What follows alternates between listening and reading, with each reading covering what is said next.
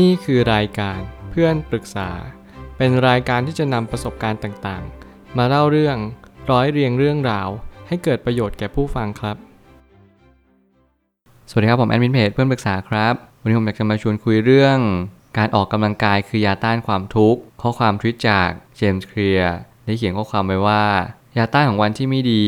นั่นคือการออกกำลังกายอย่างสมดุล ไม่ว่าอะไรจะเกิดขึ้นโลกใบนี้จะเปลี่ยนแปลงไปอย่างไร มนุษย์เราทุกคนก็จำเป็นจะต้องขยับขยื่อนร่างกายบ้างเป็นประจำ บางทีเหตุผลในการมีชีวิตอยู่ของคนทุกๆ คนเนี่ยอาจจะมีการผิดแผกจากกัน แต่แน่นอนสิ่งที่เหมือนกันทุกคนก็คือ เราควรที่จะขยับขยื่อนจิตใจ ขยับขยื่อนร่างกายบ้าง ไม่ว่าจะเป็นการฝึกที่จะคิด ฝึกจิตฝึกใจ สิ่งเหล่านี้มันช่วยให้เรามีความจะลงใจมากขึ้น มีความควรค่าแก่การงานสูงขึ้นตาม ซึ่งผมก็ยังเชื่อเสมอว่ามนุษย์เราทุกๆ คน สามารถที่จะทำอะไรก็ได้ตามสิ่งที่ตัวเองต้องการ และปรารถนา เพียงแต่เราจะต้องมุ่งมา่ปรารถนา ไปยังจุดที่ถูกต้องและสิ่งที่มันควร ไม่เช่นนั้นชีวิตก็จะผิดแผกจากสิ่งที่เราตั้งใจเอาไว้ มนุษย์ทุกคนจึงควรรู้ว่าเราควรจะไปทางไหน ทิศทางสำคัญกับความเร็วเสมอ ถ้าเราไม่รู้จะทำอะไรในวันนี้ จงออกกำลังกาย คุณอยากเข้ายิมไหมตีแบดกับเพื่อน ฝึกวิ่งจ็อกกิ้ง ฝึกวิ่งยาว หรือวิ่งแบบไหนก็ได้ที่คุณรู้สึกว่า เราสามารถจะประคับประคองร่างกายจิตใจนี้ต่อไปได้ แน่นอนเมื่อไหร่ก็ตามที่เราออกกำลังกาย อย่างน้อยความคิดหรือความรู้สึกเราก็จะถูกเบี่ยงเบน จากการที่เราจมปลักอยู่กับอารมณ์เดิมๆไม่ว่าอะไรจะเกิดขึ้น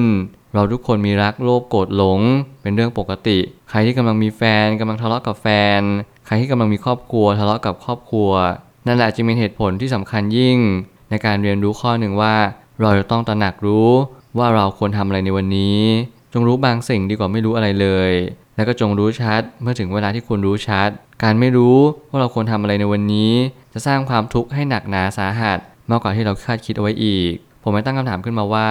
การออกกำลังกายสามารถช่วยให้เราลดความทุกข์ในร่างกายได้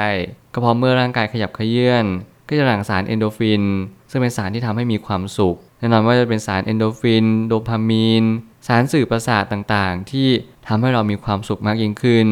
นี่คือฮอร์โมน นี่คืออารมณ์ และอารมณ์เหล่านี้ก็ถูกขับเคลื่อนด้วยเหตุการณ์ต่างๆ ที่เรากำลังกระทำในทุกๆวันนี้ ถ้าเราอยากที่จะมีความสุข เราจงสร้างสารเอนโดฟินไมกสารโดปามีน แต่แล้วการสร้างสารเหล่านี้ เราจำเป็นจะต้องค่อยๆ ฝึกฝนร่างกายของเรา ไม่ใช่อยู่ดีจะไปบอกว่าโอเค เจ้าร่างกายจงหลั่งสารนี้สารนั้น มันจึงไม่สามารถเป็นฐานะที่ทำได้เลย หน้าที่ของทุกๆคนก็คือ พยายามเข้าไปสู่กิจกรรมบางอย่าง หรือการกระทำบางอย่างที่ มีโอกาสสูงที่จะได้หลั่งสารเหล่านี้ แล้วขอให้กิจกรรมนั้นเป็นกิจกรรมที่ดี และสร้างเสริมประโยชน์ต่อตัวเองและผู้อื่นสืบไปแน่นอนมันมีกิจกรรมหลายกิจกรรมที่มันไม่ได้สร้างสรรค์เท่าไหร่นัก แต่แล้วเราก็ควรที่จะหลีกเลี่ยงกิจกรรมที่ไม่ดี เป็นกิจกรรมที่มีโอกาสเสี่ยงที่จะทำให้เราเกิดความผิดพลาดต่อร่างกายและจิตใจของเรา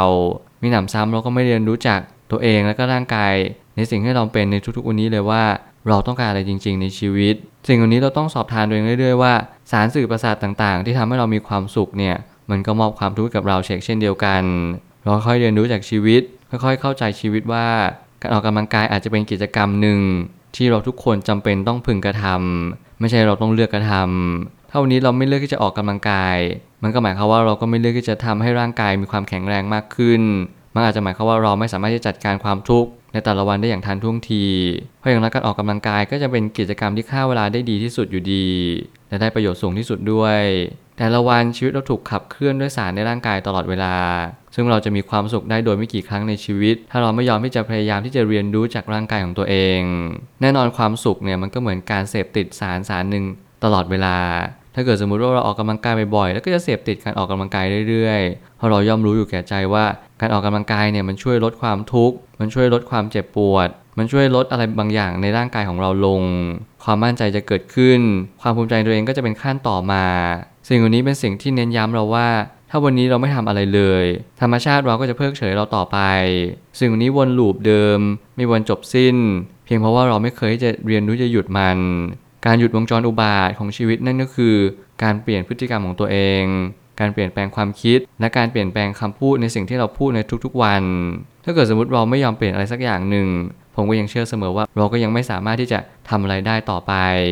หากเราไม่ชอบออกกำลังกาย อย่างน้อยที่สุดเราก็จะเป็นจะต้องไปเดิน แกว่งแขน หรือว่าขยับขากันสักหน่อยหนึ่งเพื่อที่จะได้ทำให้ร่างกายได้มีการหมุนเวียนมากขึ้นไม่ว่าจะเป็นการหมุนเวียนของโลหิต ความดัน หรือสิ่งต่างๆในร่างกายที่กำลังหล่อหลอมให้เราเป็นในทุกๆวันนี้ แน่นอนเราต้องมีการขยับขยื่นมีการเคลื่อนที่ทุกอย่างมันคือ pressure ที่มันเปลี่ยนแปลงไปตลอดเวลา สิ่งที่กระตุ้นเตือนร่างกายของเรา นั่นก็คือการที่เราเปลี่ยนแปลงร่างกายของตัวเองตลอดเวลานั่นเอง มีคนหลายคนใช้ร่างกายหนักหน่วง บางคนมัวแต่ทำงานไม่ยอมดูแลตัวเอง บางคนเป็นโรคภัยไข้เจ็บร้ายแรงก่อนถึงเวลาที่มันควรจะเป็นทุกสิ่งที่ผมพูดเหล่านี้ก็ล้วนแต่มีเหตุผลและสาเหตุหลักๆ ก็มาจาก การที่เราไม่ดูแลตัวเองเท่าไหร่นักมันก็ส่งผลต่อชีวิตระยะยาว เท่ากับที่เราได้สร้างมันขึ้นมาเอง เวลาทุกวันนี้เราใช้ไปกับอะไร ถ้าเกิดสมมติเราไม่ดูแลร่างกายของเราเลย นั่นก็หมายความว่าเราไม่สามารถที่จะประคับประคองเรียนรู้ และก็รับมือกับสิ่งที่มันควรจะเป็นได้เลย เพราะว่าถ้าเราอยากจะวางแผนชีวิต และก็มีอายุขัยที่ยืนยาวพอสมควร เราก็ควรที่จะเรียนรู้จักร่างกายของเราให้ดีที่สุด เพราะร่างกายของแต่ละคนไม่เท่ากัน วันที่ไม่ดีนั้นเข้ามาหาเราทุกวันไม่มีวันหยุดเลย แต่ถ้าเราเรียนรู้ที่จะเข้าใจมัน มันก็สามารถทำให้เรายืนหยัดต่อสู้ได้ ถ้าเราพร้อมเผชิญหน้ากับปัญหาสื่อไปเพราะว่าการออกกำลังกายเนี่ยมันเป็นการแก้ปัญหาที่ตรงจุดที่สุด แล้วมันไม่ใช่การหนีปัญหาเลย การหนีปัญหากับการแก้ปัญหานั้นไม่เหมือนกัน เพราะการหนีปัญหานั้นมันหมายความว่าเราพยายามเพิกเฉยมัน แต่พอเราพยายามแก้ปัญหา พยายามขบคิด ผมเชื่อเสมอว่าทุกๆ ครั้งที่ออกกำลังกายเนี่ย มันจะได้ไอเดียอะไรมาแก้ปัญหาในชีวิตตลอดเวลา นั่นหมายความว่าถ้าเกิดสมมติเรามีความคิดที่โฟล์มากขึ้น ไอเดียก็จะเกิดมากขึ้น ปัญญาก็จะตามมา ในระหว่างที่เรามีสติสมาธิ สิ่งเหล่านี้ไม่ใช่ความเกินจริงเลย มันพอที่จะเป็นไปได้ และความเป็นไปได้นี้ก็อยู่ในกรอบที่แคบมากๆ ก็คือการเปลี่ยนแปลงสิ่งที่เราทำในทุกๆวัน จงเปลี่ยนแปลงตัวเองก่อน ก่อนที่อะไรจะสายเกินแก้ ปัญหานั้นไม่ใช่เป็นสิ่งที่แก้ไม่ได้ในทุกๆเรื่อง ปัญหาส่วนใหญ่แก้ได้ ปัญหาที่แก้ไม่ได้ก็ต้องใช้เวลารวมถึงอาจจะต้องมีสิ่งบางสิ่งที่เราจะต้องผูกพันเข้าไปด้วยและนั่นแหละคือหน้าที่ของเราที่เราต้องเรียนรู้และเข้าใจว่าทุกๆการกระทำของเรา มันส่งผลต่ออนาคตทั้งหมดทั้งสิ้น การยืนหยัดต่อสู้ การเข้าใจปัญหา รวมถึงการแก้ปัญหาอย่างถูกวิธีเนี่ย เป็นศิลปะในการใช้ชีวิตอย่างแท้จริง อย่าเพิกเฉยสิ่งเหล่านี้เด็ดขาด เพราะมันกำลังกำหนดอนาคตของเรา สุดท้ายนี้ ทางนี้ความสุขในแต่ละวันจะขึ้นอยู่กับมุมมองที่เรามอง ถ้าหากว่าเราไม่พยายามแก้ปัญหาอะไรเลย ปัญหานั้นจะรุมเร้าเราอย่างหนักหน่วง ซึ่งเราต้องค่อยๆ แก้ไขไปเรื่อยๆ จึงจะสมดุล แน่นอนปัญหาเนี่ยก็เหมือนการบ้านเลยผมเปรียบเทียบแบบนี้เป็นประจำ แล้วการบ้านนี้ถ้าเราไม่ยอมทำไม่ส่งครู เราก็จะติดรอติดมอสอต่อไป หน้าที่เราก็คือพยายามทำการบ้านนี้อย่างต่อเนื่องให้มากที่สุด ใครที่กำลังหลงลืมการบ้าน ใครที่ไม่รู้ คุณอาจจะลอกเพื่อนได้ แต่เมื่อถึงเวลาสอบคุณอาจจะสอบไม่ได้ ผมอยากให้คุณลองฝึกทำก่อน อยากให้คุณลองแก้ไขในสิ่งที่คุณกำลังเจอมาก่อน แน่นอนชีวิตนี้มันอาจจะไม่ได้ดีที่สุด แต่มันอาจจะไม่ได้แย่ที่สุดเช็คเช่นเดียวกัน การเรียนรู้ในวันนี้มันอาจจะดูไม่สลักสำคัญเท่าไหร่นัก แต่เมื่อไหร่ก็ตามที่คุณผ่านพ้นช่วงนี้ไป คุณจะรู้สึกเสียใจถ้าเกิดสมมติคุณปล่อยเวลาทิ้ง โดยเปล่าประโยชน์ วันนี้แหละเป็นวันที่สำคัญที่สุดที่ทำให้คุณมองย้อนกลับมาที่ตัวเองว่า เราทำสิ่งนี้ดีที่สุดแล้วหรือยัง การทำอะไรให้มันดีพอ มันไม่ได้หมายความว่าเราจะต้องเป็นคนดีมากมาย หรือดีเลิศเลอมันเพียงแต่ว่าเราทำให้มันดีที่สุดในแบบฉบับของตัวเอง the best version of me มันเป็นสิ่งที่เราทำดีที่สุดแล้วใช่ไหมในณวันนี้ วันนี้เราเป็นคนยังไง วันนี้เรารู้จักตัวเองมากน้อยแค่ไหน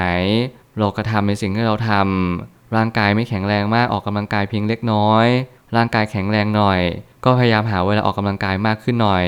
สิ่งเหล่านี้เป็นสิ่งที่เป็นการได้แน่แปรธาตุอย่างสมดุล ไม่ต้องทำตามคนอื่น และไม่ต้องฟังคนอื่นมากทำในสิ่งที่ร่างกายและจิตใจกำลังบอกเรา อย่างสมดุลและพอเหมาะพอควร